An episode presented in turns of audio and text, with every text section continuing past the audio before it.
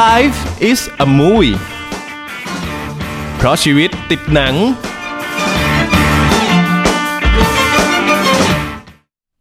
สวัสดีครับคุณผู้ฟัง ขอต้อนรับกลับสู่ Live is a Movie อยู่กับผมกรณ์ประกรณ์กันทจันทร์และ The Flight 19 Agency ครับ ใน EP ที่ 13 เนี่ย ถ้าใครได้ฟังเนี่ย จะจำได้ว่าผมเนี่ย ได้หยิบเอาหนังเรื่องหนึ่งที่พูดเรื่องราวของเวลานั่นก็คือหนังเรื่อง In Time นั่นเอง แล้วก็ ในสัปดาห์นี้ในวีคนี้ที่ EP นี้เราจะมาคุยกัน ก็เป็นหนังที่พูดถึงเรื่องราวของเวลาเช่นกัน แต่ว่ามันเป็นเวลาที่เหมือนกับจำกัดมากๆเลยครับคุณผู้ฟัง คือหนังเรื่องแฟนเดย์นั่นเองครับ แฟนกันแค่วันเดียว ซึ่งความพิเศษของหนังเรื่องนี้มันอยู่ที่ว่าการที่เหมือนกับได้เป็นแฟนกับคนที่คุณรู้สึกว่าแบบมันไม่มีทางเป็นไปได้เนี่ยมันเป็นเรื่องยากเนาะใครหลายคนคงจะรู้สึกว่าแบบเออ อาจจะเคยเป็นอาจจะเคยอินกับภาพยนตร์เรื่องนี้ แล้วก็หลายคนคงเคยดูมาแล้ว หรือหลายคนอาจจะไม่เคยดูวันนี้ก็จะมาเล่าให้ฟังนะครับ เรื่องนี้มันเป็นหนังที่ผมชอบมาก ตัวละครที่ถูกเล่าเนี่ยเขาชื่อเด่นชัยเนาะเขาบอกว่าตัวเองเนี่ยเป็นเหมือนมนุษย์ล่องหนครับคุณผู้ฟัง แล้วก็ไม่มีใครมองเห็นเขา ไม่มีคนสนใจ ไม่มีใครจำชื่อเขาได้ แล้วก็เหมือนกับ อืม ปกติก็อยู่ในมุม หนึ่งที่แบบว่าเอออยู่ในออฟฟิศก็มีคนจำชื่อไม่ได้ ไปกินข้าวที่โรงอาหาร ป้าที่เคยกินร้านประจำอย่างเงี้ยก็ไม่สามารถจำชื่อของเด่นชัยได้ คนเดียวที่รู้ว่าวันเกิดของเด่นชัยเนี่ยคือวันที่เท่าไหร่เนี่ยก็มีแค่ข้อความจากค่ายมือถือเครือข่ายหนึ่งอะที่ส่งมาหาเขาอะครับเขาก็เลยรู้สึกว่า อืม เราเป็นมนุษย์ล่องหนจริง ๆอะแต่เราไม่ได้มีพลังพิเศษอะไรนะอะไรเงี้ยฮะ แล้วก็เขาก็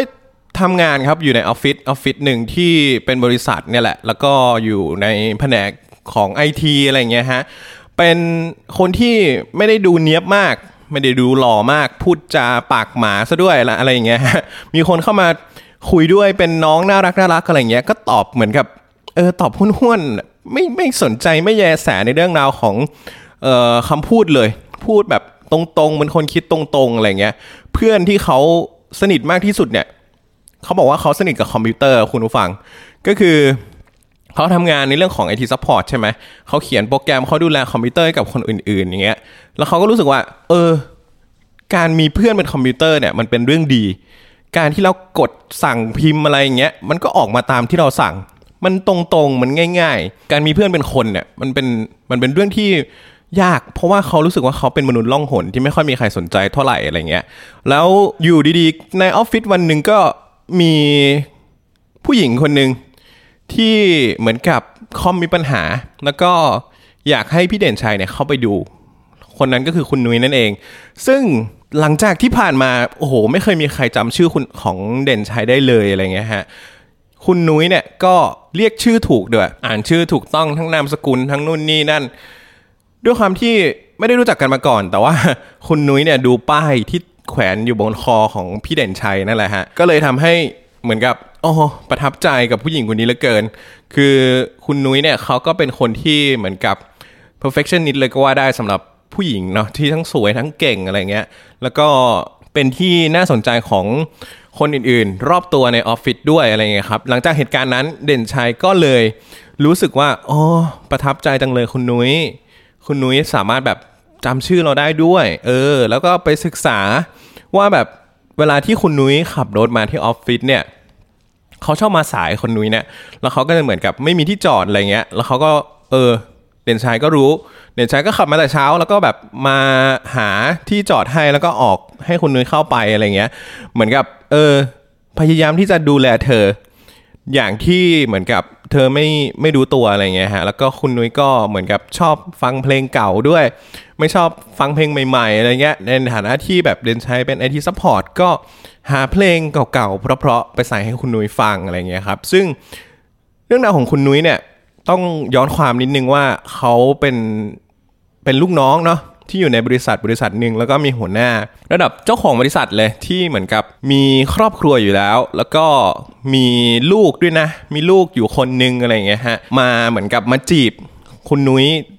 ด้วยความที่คุณนุ้ยก็ไม่รู้ว่าคิดยังไงนะฮะที่ยอมให้คนนี้มายุ่งด้วยทั้งทั้งที่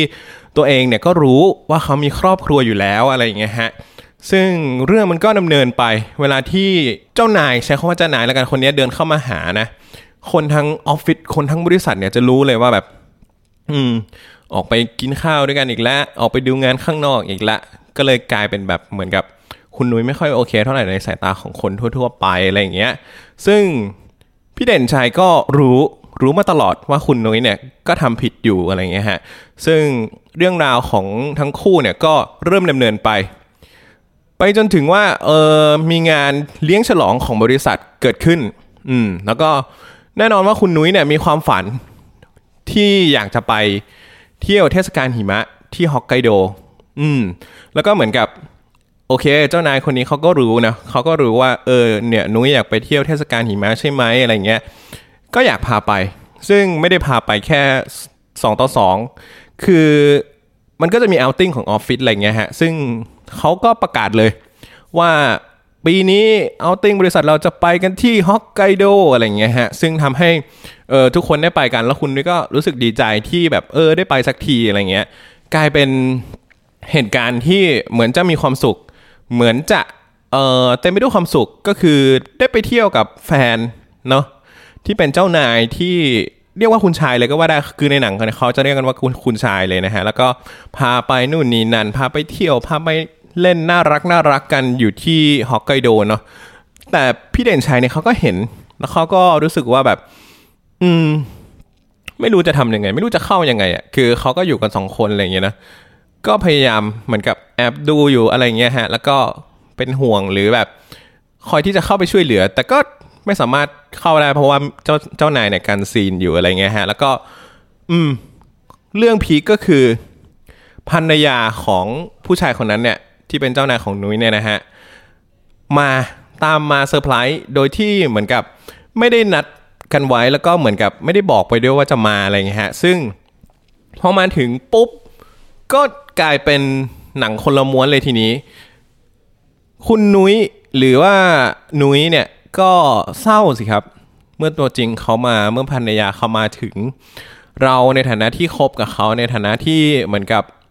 เขามีครอบครัวอยู่แล้ว เข้ามาพร้อมกับลูกเขาด้วยอะไรเงี้ยฮะแล้วก็มันก็เป็นฉากฉากหนึ่งที่ห้องอาหารนะฮะ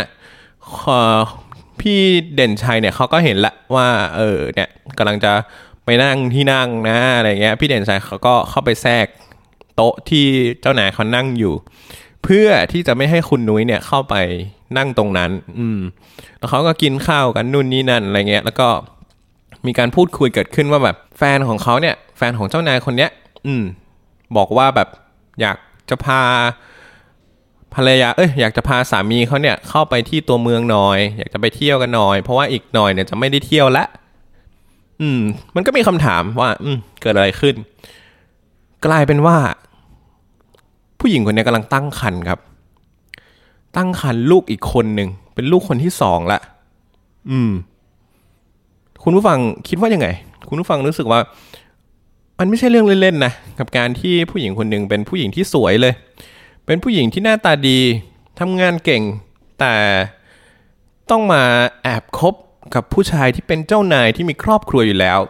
หลายคนอาจจะมีคำถามว่าเฮ้ยทำไมถึงยอม ในหนังเนี่ยมันจะมีเหตุผลเล่าอยู่ว่า เนี่ยอีกไม่นานพี่ก็เลิกกับเขาแล้วแล้วเราก็จะได้มีความสุขกันไง เราก็จะได้ไม่ต้องมาหลบหลบซ่อนๆอะไรเงี้ยซึ่ง มันก็เหมือนเป็นการให้ความหวังนะของของผู้ชายคนเนี้ยที่พยายามจะเลี้ยงผู้หญิงคนนี้ไว้ไปเรื่อยๆ ด้วยความสัมพันธ์แบบนี้ แต่นี่คือพอตัวจริงกลับเข้ามากลายเป็นว่า เออ คุณนุ้ยกลายเป็นไม่มีตัวตนเฉยเลยคุณผู้ฟัง กลายเป็นคนที่ถูกทอดทิ้งเลยก็ว่าได้อะไรเงี้ย เวลาที่โทรไปหาอย่างเงี้ย ก็เขาก็รับสายแต่บอกว่าแบบ เออ เดี๋ยวผมติดต่อกลับไปนะครับ เดี๋ยวผมส่งไฟล์งานให้นะครับ กลายเป็นแบบไม่มีตัวตน ภรรยาเขาเนี่ยไม่รู้แน่ๆว่าคุณนุ้ยเป็นใคร เออ แล้วก็กลายเป็นแบบ อืม ทุกคนก็กำลังจะกลับ ในวันที่กำลังจะกลับ คุณนุ้ยก็ยังไม่กลับ คุณนุ้ยก็ทำใจไม่ได้รู้สึกว่าเหตุการณ์นี้แบบโอ้โห เออ เราอยากมาเทศกาลหิมะนะ แต่ภรรยาเขามา อืม เอาง่ายๆคือเมียเขามากับลูกเขาเนี่ย แล้วเขาก็ทำเหมือนไม่สนใจเราเลย น้องไห้นู่นนี่นั่น เข้าไปในห้องน้ำกด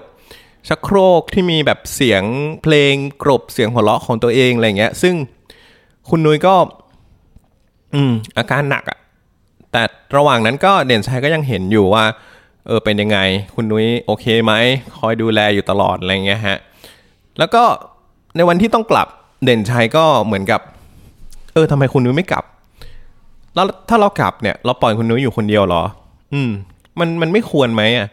กับผู้หญิงที่เราแอบชอบถึงแม้เขาจะไม่รู้นะ เราก็ไม่ควรปล่อยเขาไว้คนเดียวหรือเปล่าอะไรเงี้ยในสภาพจิตใจที่มันค่อนข้างจะย่ำแย่นะคุณผู้ฟัง แล้วเหมือนกับคุณนุ้ยก็ไม่ยอมกลับจริง ๆ อืม อยู่ต่ออะไรเงี้ย ซึ่งโอเค เด่นชัยก็ไม่กลับ ไม่กลับพร้อมเพื่อน อยู่อยู่ต่อ ก็คอยสังเกตการว่าคุณนุ้ยเนี่ยจะทำอะไร คุณนุ้ยจะไปเเล่นสกีบนเนินเขาเนี่ยแหละฮะ จุดพีคมันอยู่ตรงนี้ก็คือไปเล่นสกีบนเนินเขาเสร็จปุ๊บ กลายเป็นว่าคุณนุ้ยเนี่ยตัดสินใจฮะไม่ได้เป็นอุบัติเหตุก็คือ ตัดสินใจที่จะฆ่าตัวตาย ด้วยการถลายสกีลงไปข้างล่างครับคุณฟัง แล้วเหมือนกับ เออ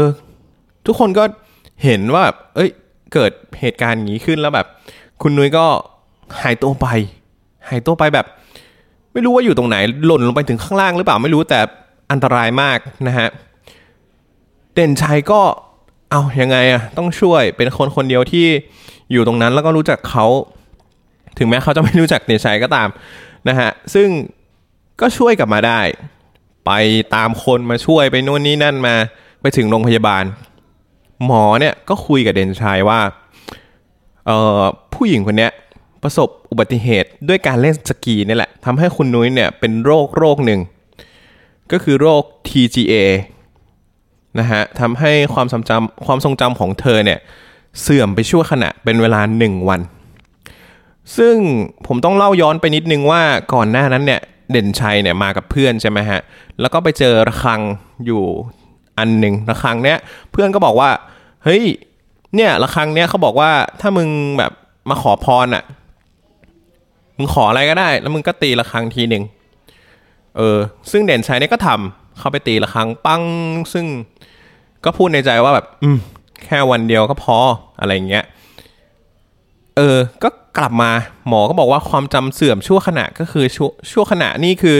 หนึ่งวัน หมอรู้เลยว่าหนึ่งวัน ซึ่งพอผ่านหนึ่งวันปุ๊บความทรงจำของเขาก็จะกลับมา อืม ก็กลายเป็นแบบว่าอยู่ด้วยกันสองคน ในฮอกไกโด ที่ไม่มีใครรู้จักเขา และเขาสองคนนี้ก็จำกันไม่ได้ด้วย ว่าเธอเป็นใครฉันเป็นใครอะไรเงี้ย ซึ่งมันก็มีเหตุการณ์เกิดขึ้น คุณนุ้ยก็สงสัยว่าเฮ้ยทำไมเรามาอยู่กับผู้ชายคนนี้วะถ้าแบบถ้าเป็นเรื่องปกตินะ ชีวิตเขาเนี่ยเด่นชัยเนี่ยต้องเป็นเพื่อนสาว หรือไม่ก็ต้องเป็นแฟน เออ ซึ่งแบบ ซึ่งแบบเด่นชัยเนี่ย หรือเต๋อชันทวิทย์เนี่ยก็คิดขึ้นได้ว่า อืม น่าจะเป็นจากพรที่เขาไปขอมาไว้ ซึ่งเขาก็ตอบเลยว่าคุณคือแฟนผมนะ ในข้อที่สองอะไรเงี้ย ซึ่งคุณนุ้ยเนี่ยก็ไม่เชื่อ คุณนุ้ยเนี่ยก็หาพยายามพยายามหาทางที่จะอ่าเขาเรียกว่าอะไร พิสูจน์ว่าจริง ๆ แล้วเรื่องที่เด่นชัยพูดเนี่ยเป็นเรื่องจริงหรือเปล่า ซึ่งโทรไปถามแม่ที่บ้านว่าแบบ เออแฟนเขาชื่อพี่ท็อป พี่ท็อปพี่เนี่ยหน้าตาเป็นยังไงนู่นนี่นั่น แม่ก็ไม่รู้จัก เพราะว่าไม่เคยเห็นหน้า ไม่เคยพาไปให้เจออะไรแก ซึ่งเหตุการณ์มันก็พาไป พาไปพาไป การที่คุณนุ้ยก็ยังคงไม่ยอมรับว่าเด่นชัยเนี่ยคือแฟนจริงๆเนาะก็ยังคงตะขิดตะขวงใจอยู่ แล้วก็เหมือนกับว่าตื่นขึ้นมาความจำเสื่อมแล้วเนี่ย ฉันยังต้องมาเจอผู้ชายแบบคุณอีก ที่แบบเนี่ยอย่างเงี้ยอย่างเงี้ยเออเขาไม่ได้พูดนะว่ามันเป็นยังไงแต่แบบเนี่ยหน้าตาอย่างเงี้ยสภาพอย่างเงี้ยอะไรเงี้ย ซึ่งมันก็ทำให้เด่นชัยรู้สึกว่า อืม แม่งแย่ว่ะ กับการที่ต้องอยู่แบบอยู่แบบเนี้ยเขาก็ไม่ได้เต็มใจที่จะเป็นแฟน แล้วก็เขาก็ความจำเสื่อมด้วยแล้วเขาก็ไม่เชื่อด้วยว่าเราเป็นแฟนเขาอะไรเงี้ยฮะซึ่งทำให้เด่นชัยเนี่ยตัดสินใจ เดินข้ามทางมาลายไป โดยที่มีรถวิ่งมาโดยที่แบบชาไปเลยทุกอย่างนิ่งไปเลย เดินข้ามไปปุ๊บแล้วก็คุณนุ้ยก็รู้สึกผิดที่รู้สึกว่าทำให้เด่นชัยแบบพูดแรงไปหรือเปล่าอะไรเงี้ยแล้วก็เออภาพก็ตัดมาว่าแบบ เด่นชัยเดินกลับมา พร้อมกับชวนคุณนุ้ยไปกินข้าวเหมือนเดิม เออซึ่งจะเล่าให้ฟังว่าแบบ พอเราถึงฉากเนี้ยเราเห็นเลยว่าแบบเขามีความพยายามจริง ๆ ที่จะทำให้ผู้หญิงคนนี้มีความสุขให้ได้ ต่อให้เออเขาไม่เขาไม่สนใจเขาไม่แคร์เขาไม่ชอบเราหน้าตาเราเป็นอย่างนี้อย่างนี้ มันไม่โอเค เราก็ทำต่อไป แล้วก็มันก็มีเหมือนกับจุด checkpoint ฮะที่ ที่เขาวางแผนไว้กับพี่ท็อปว่าจะไปให้ได้ เป็นจุดที่ต้องไปเก็บให้ครบอะไรเงี้ยฮะ ก็เด่นชัยก็รู้สึกว่า เออไหนๆมาละ จะเป็นแฟนกันละ สวมเป็นแฟนกันละทั้งทั้งๆที่จริงก็ไม่ใช่แล้วก็แบบ เออไปเหอะ ไปเหอะไปเหอะ เออไปไปด้วยกันนะ อะไรเงี้ยแล้วก็รู้สึกว่าแบบมาที่นี่แล้วอะคุณไม่ได้ไปเทศกาลหิมะคุณคงจะไม่มีความสุขแน่นอนอะ ผมว่านะอะไรเงี้ยแล้วก็เลยพาไป คุณนุ้ยก็ไป ไม่ได้ยอมรับอะไรแบบนั้น แต่แบบก็พาไป พี่เด่นชัยของเราก็ทำหน้าที่เป็นแฟนที่ดีหนึ่งวัน พาไปกินข้าว รู้ด้วยว่าเขาอยากกินอะไรอย่างเงี้ย สั่งเมนูโปรดของเขาได้หมดเลย แล้วก็รู้สึกว่าเริ่มเริ่มเริ่มเปิดใจมากขึ้น เออ ใช้คำนี้ดีกว่า เริ่มเปิดใจมากขึ้น เริ่มรู้สึกว่าแบบ อืม ผู้ชายคนนี้หน้าตาแย่แต่ก็ไม่ได้นิสัยแย่อะไรเงี้ยฮะซึ่งมันก็พัฒนาไปเรื่อยๆเรื่อยๆ ไปจนถึงจุดที่กำลังจะมีเหมือนกับ จะมีฉากโรแมนติกก็คือจะจูบกันจะอะไรต่างๆ นานานะแล้วเด่นชัยเนี่ยเขาก็เขาก็ทำไม่ได้เขาก็รู้สึกว่าเฮ้ยไม่ใช่แล้ว อันนี้ไม่ใช่แล้วนี่คือเราโกหกเขาเราแบบ เราไม่ได้เป็นแฟนเขานี่ แล้วเราจะมาแบบมา นอนด้วยกันได้ยังไงอะไรเงี้ย ซึ่งเขาก็ยอมพูดความจริง เขาให้คุณนุ้ยเนี่ยเอามืออะกดหน้าผากของเด่นชัยหนึ่งครั้ง แล้วก็พูดความจริงออกมาว่าผมไม่ใช่แฟนคุณ ผม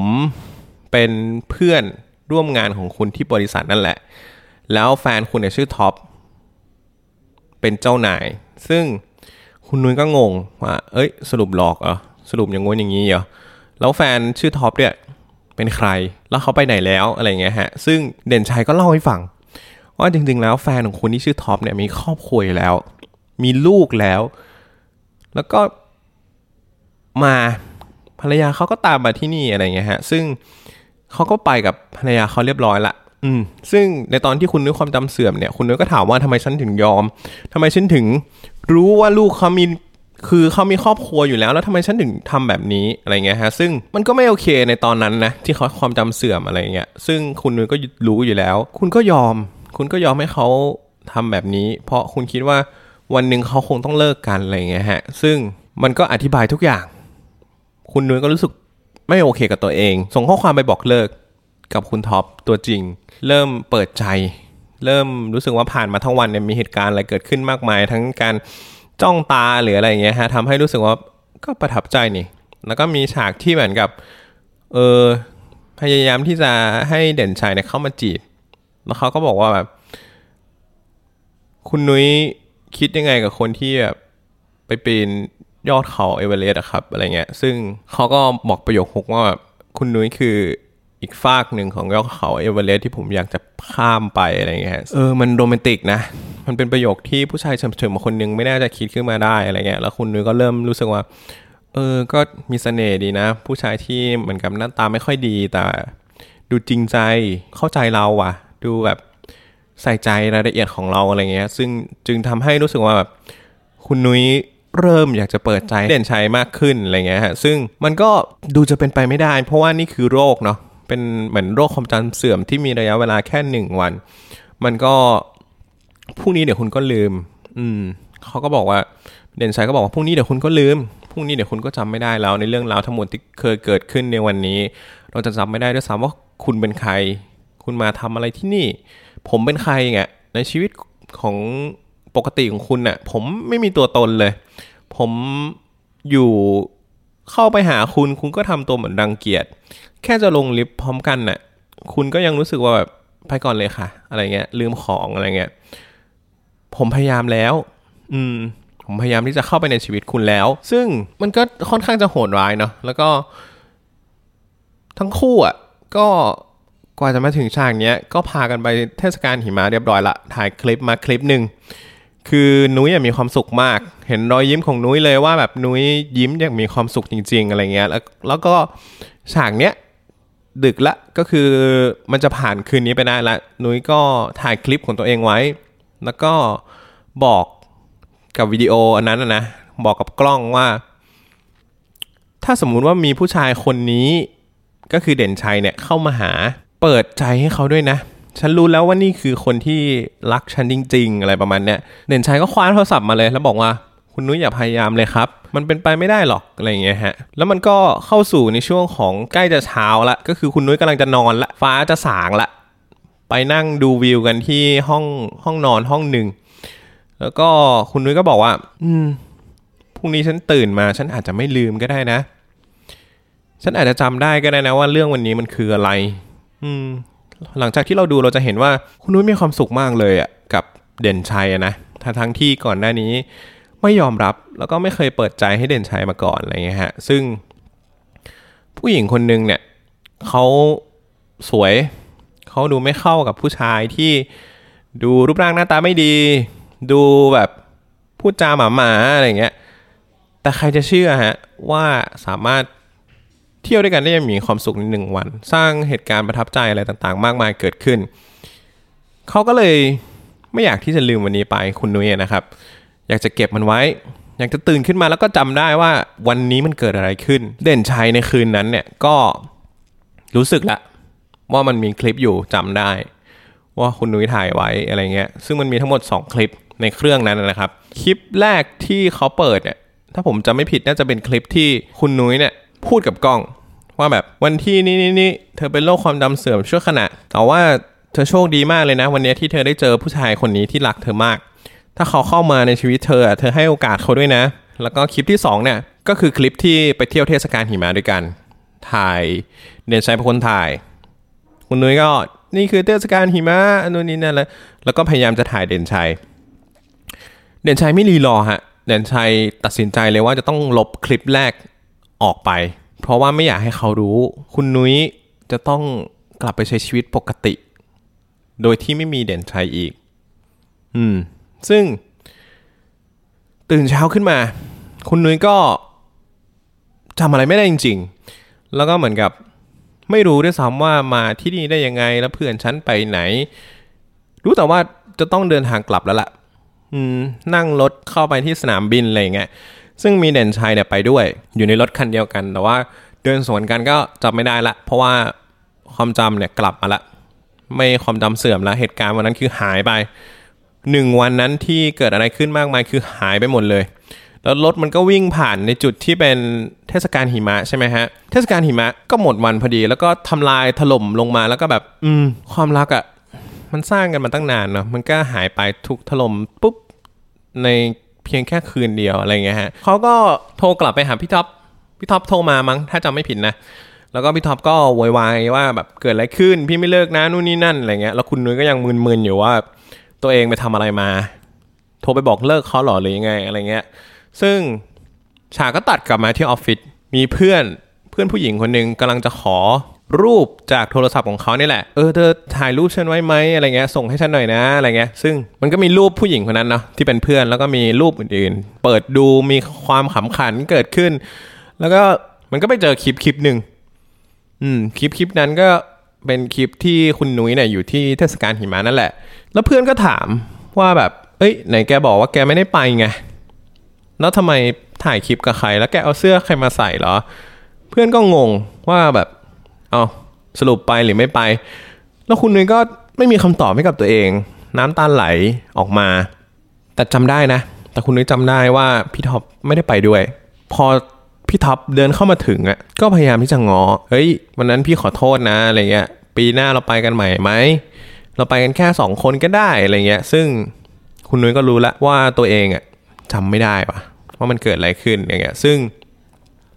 โอเค จำไม่ได้ไม่เป็นไร แต่ภาพที่เห็นน่ะคือตัวเองมีความสุขมาก อยู่กับเทศกาลหิมะ ได้ตุ๊กตามาครบคอลเลกชันละ แต่ไม่รู้ว่าไปกับใครอะเออไม่รู้จะตอบตัวเองยังไงว่าไปกับใครอะไรเงี้ย ซึ่งคุณนุ้ยก็ตอบคุณท็อปไปว่า ไม่เป็นไรค่ะ นุ้ยเคยไปมาแล้วอะไรเงี้ยฮะ มันก็ค่อนข้างที่จะเจ็บปวดนะ กับผู้หญิงคนหนึงอะไรเงี้ยที่จะต้องมาเจอเรื่องราวอะไรเงี้ย ซึ่งตอนจบของภาพยนตร์เรื่องเนี้ยผมอยากให้คุณผู้ฟังเนี่ยได้ไปดูเอาเองนะฮะ ว่ามันจะจบลงยังไง สิ่งที่ทั้งคู่เนี่ยได้ไปทำร่วมกันมา แล้วพอมีความทรงจำที่มันเกิดขึ้น แต่คนที่จำได้คือเด่นชัย คนที่ลืมคือคุณนุ้ยแล้วสรุปเรื่องนี้มันจะจบยังไงกันแน่ อืม อยากให้คุณผู้ฟังได้ไปฟัง เอ้ยได้ไปดูกันนะครับ ได้ไปดูกับตาตัวเองเลยว่า จริง ๆ แล้วความรักที่มันเกิดขึ้นแบบเนี้ย ระหว่างคนที่ไม่ค่อยโอเคเท่าไหร่ ผมใช้คำนี้แล้วกัน กับคนที่สวย คนที่ดูเพอร์เฟกไปหมด แล้วเขาสามารถรักกันได้ยังไง แล้วก็ช่วงที่ผ่านมาเนี่ยฮะ เราจะเห็นตอนจบอีกแบบหนึ่งที่ทางค่ายหนังเนี่ยเขาปล่อยออกมา ตรงนั้นก็น่าสนใจครับคุณผู้ฟัง ก็คือมันจะเป็นการตัดตอนจบอีกแบบหนึ่งที่ไม่ได้ เอาไปฉายในโรงภาพยนตร์น่ะผมดูละ ผมก็รู้สึกที่ประทับใจในระดับหนึ่งก็คือ ความแตกต่างของตอนจบอะมันมีเสน่ห์ทั้งคู่ คุณผู้ฟังก็ลองไปหาดูกันแล้วกันนะครับ ว่าตอนจบทั้งสองแบบมันเป็นยังไง ซึ่งวันนี้ข้อคิดของผมอะที่อยากจะมาแชร์กับภาพยนตร์เรื่องนี้ก็คือ เรื่องของความรักที่เกิดขึ้นในความสัมพันธ์ของคนสองคนเนี่ย ไม่ว่ามันจะยาวนานแค่ไหนครับคุณผู้ฟัง หรือมันจะสั้นเพียงแค่วันเดียว คนที่สร้างความสัมพันธ์มา คนที่ทำให้มันเกิดขึ้นทำให้มันเกิดความทรงจำดีๆ ต่อให้ความทรงจำนั้นน่ะมันจะถูกทำลายไปโดยอีกคนหนึ่งนะ ก็คือเขาไม่รักเราแล้ว เขาเลิกกับเราแล้ว เขาทำให้เราเจ็บปวด เขาทำให้เรารู้สึกว่า อืมเราไม่อยากมีคุณแล้วอะไรเงี้ยแต่ถ้าเรามองว่า เออ มันเป็นความทรงจำ ของความรักที่ดี ที่เราตั้งใจจะสร้างให้กับผู้หญิงคนหนึ่งเนี่ยแล้วเราเก็บมันไว้ในด้านดีๆอะมันไม่เป็นไรเลยคุณผู้ฟัง ต่อให้ใครจะลืม ต่อให้ใครจะไม่เห็นคุณค่าของความสัมพันธ์นี้ ทิ้งคุณไปหรืออะไรก็แล้วแต่ ทุกๆ ครั้งที่คุณมีความรักอะ่ะผมว่าทำมันออกมาให้ดีที่สุดดีกว่าเนาะใช้มันอย่างคุ้มค่าในทุกนาทีนะเราไม่รู้อยู่แล้วว่าความสัมพันธ์ของเรากับคนรักมันจะจบลงเมื่อไหร่ ปัญหามันจะมีอะไรบ้างเราไม่รู้เนาะ เราก็ควรที่จะทำช่วงเวลาดีๆ ให้เกิดขึ้นในทุกๆวันแล้วกันครับ แล้วก็พยายามที่จะเก็บความทรงจำเหล่านั้นไว้ให้มันพิเศษ ไม่ต้องในใจคนอื่นนะคุณฟังแค่ในใจเราคนเดียวมันก็มากเกินพอนะฮะ ต้องขอบคุณคุณผู้ฟังด้วยสำหรับการติดตาม ซึ่ง EP นี้ผมอาจจะมาคนเดียวเลยนะฮะ สายเดียวเดียวเลย เลยอาจจะตะกูตะกักไปนิดนึงแต่อยากมาเล่าให้ฟังนะฮะ เพราะว่ามันเป็นเหมือนกับหนังที่ผมชอบด้วยแหละ แล้วก็อยากจะมาเล่าดู ซึ่งถ้าไม่ดีหรือติดขัดอะไรตรงไหนก็ขอโทษด้วยนะครับ แต่ก็ขอบคุณคุณผู้ฟังด้วยสำหรับการติดตามรับฟังตลอดมานะฮะ อยากให้ทุกคนติดตามกันต่อไปนะครับว่าไลฟ์วิสมูวี่ของเราจะมีหนังเรื่องไหนมาอีกเนาะสำหรับวันนี้ผมกรมกรง่ายจันขอลาไปก่อน สวัสดีครับ